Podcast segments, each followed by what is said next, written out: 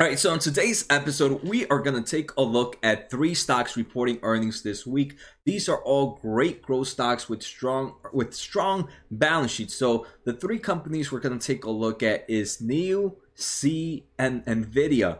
And the way this episode is going to be broken down is we're going to first start off and take a look at the overall explanation of what the company does. Then we're going to take a look at their expected revenue growth, their expected earnings growth.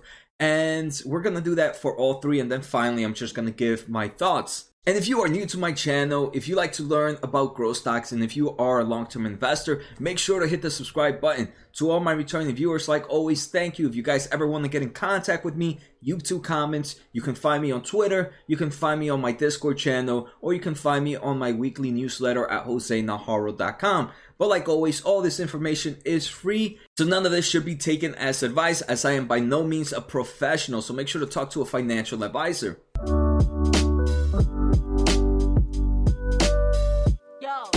All right, so the three companies we're going to take a look at, like I mentioned, are going to be NIO, C, and Nvidia. NIO is reporting Monday, so tomorrow, right when market opens. C is also reporting on Tuesday before market opens, and Nvidia is reporting earnings on Wednesday after close.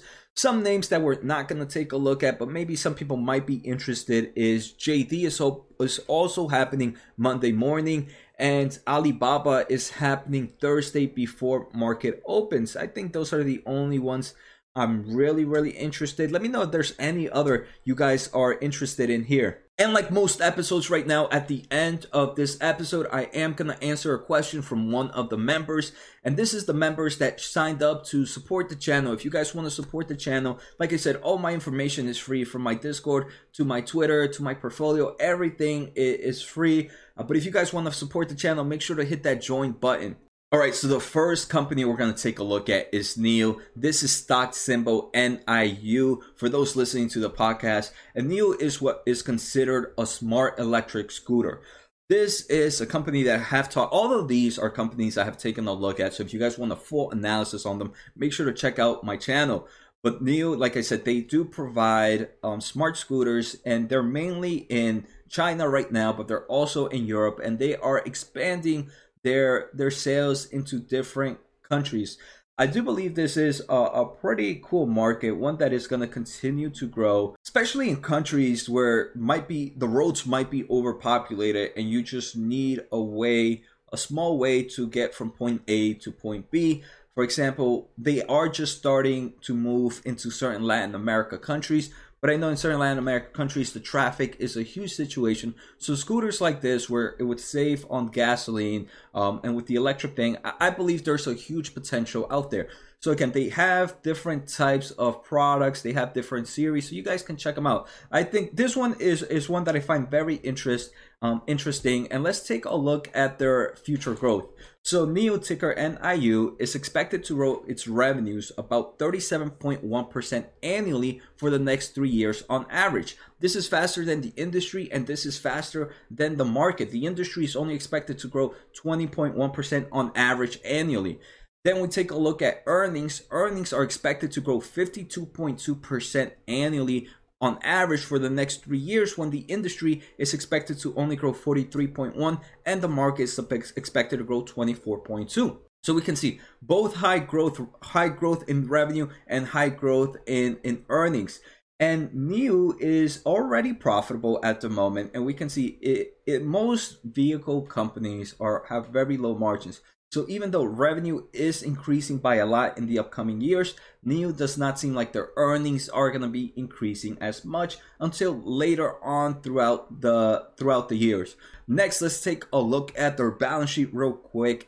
And here we can see they have one thing I did forget to mention is NIO right now, their headquarters are in China. So all this currency is in yuan, I believe. I'm pretty sure that's the ticker CNY currency. Yep, it is. It's the Yuan, Yuan. And here we can see that they have about 724 million in cash right now, and they only have $188 million in debt. So this company has plenty of cash available to them to pretty much pay off all their debt, and that's pretty good, right? And pretty impressive. Normally, this is what I like to see with a growth stock. With a growth stock, I want to make sure that they have plenty of cash before they become profitable, because they need that cash to be able to survive long the bad times of them not making cash. Fortunately, NIO is already profitable at the moment, so they're going to keep building that up. And for them to have such low debt compared to cash is a great thing for me.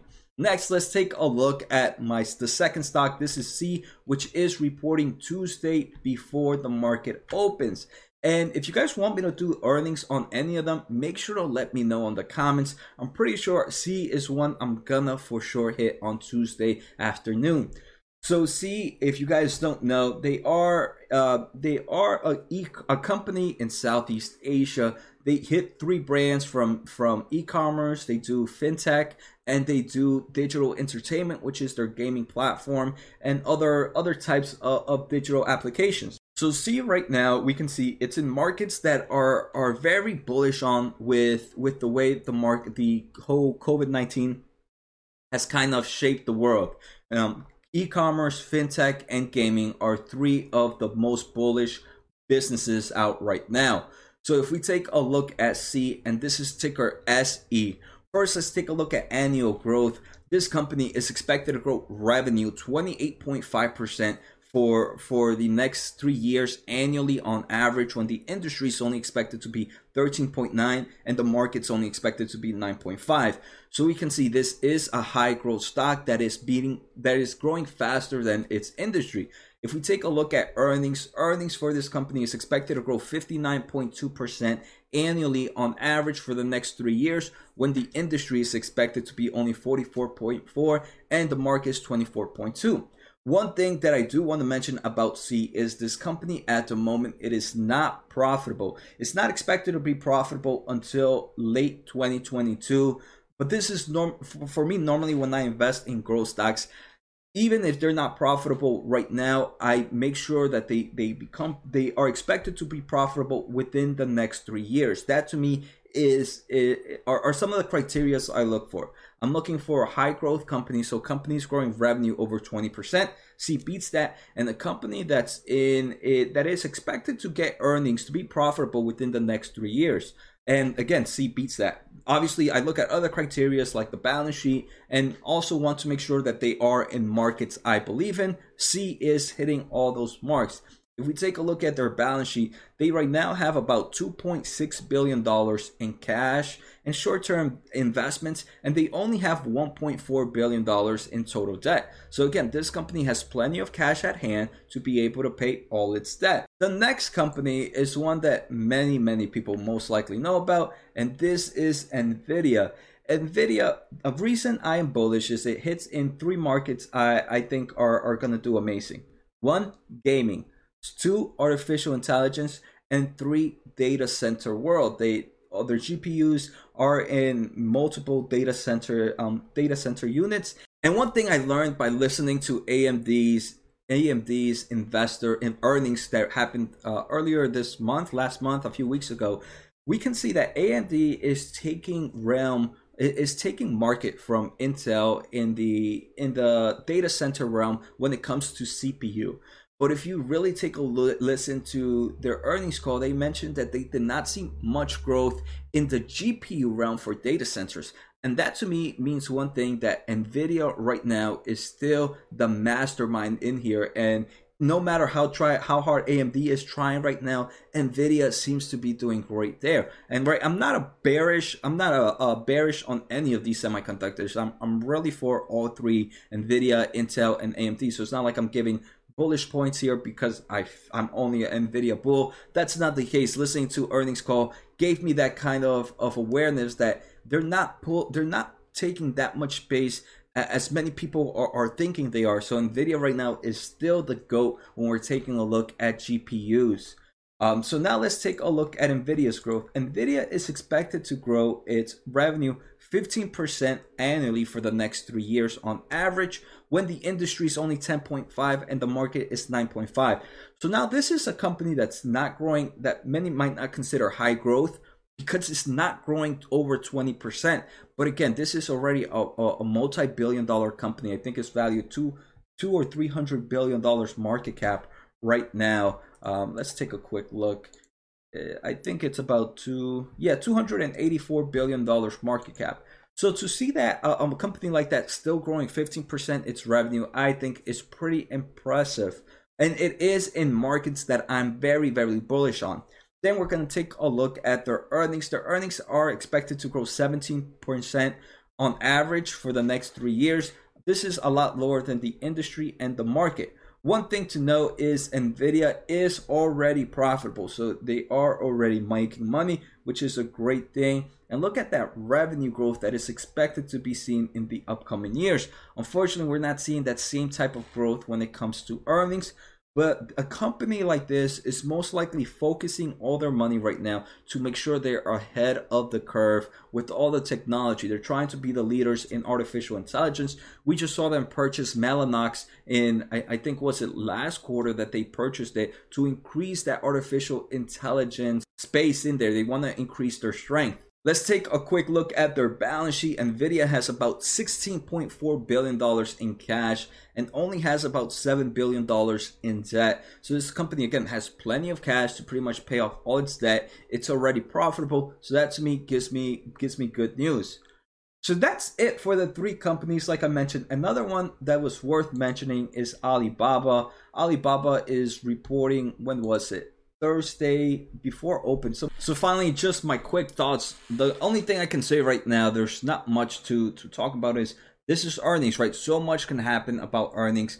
Some of the results can already be priced in.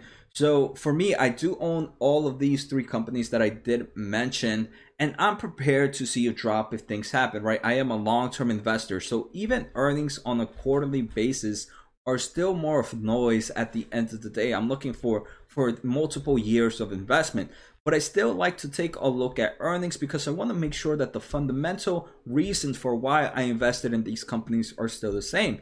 So if stock prices tend to drop after earnings, it's not something I would freak out, especially if the fundamental aspects of their business still remain the same.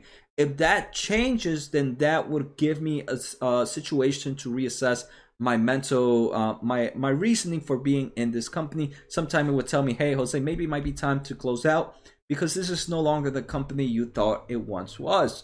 So those are just my thoughts. I am prepared for the worst. Obviously, I honestly wouldn't mind a drop in certain of these stocks just so I can purchase more at a cheaper price, right? As a long-term investor, it's funny, right? As a trader, you want the stocks that you buy to go up right away.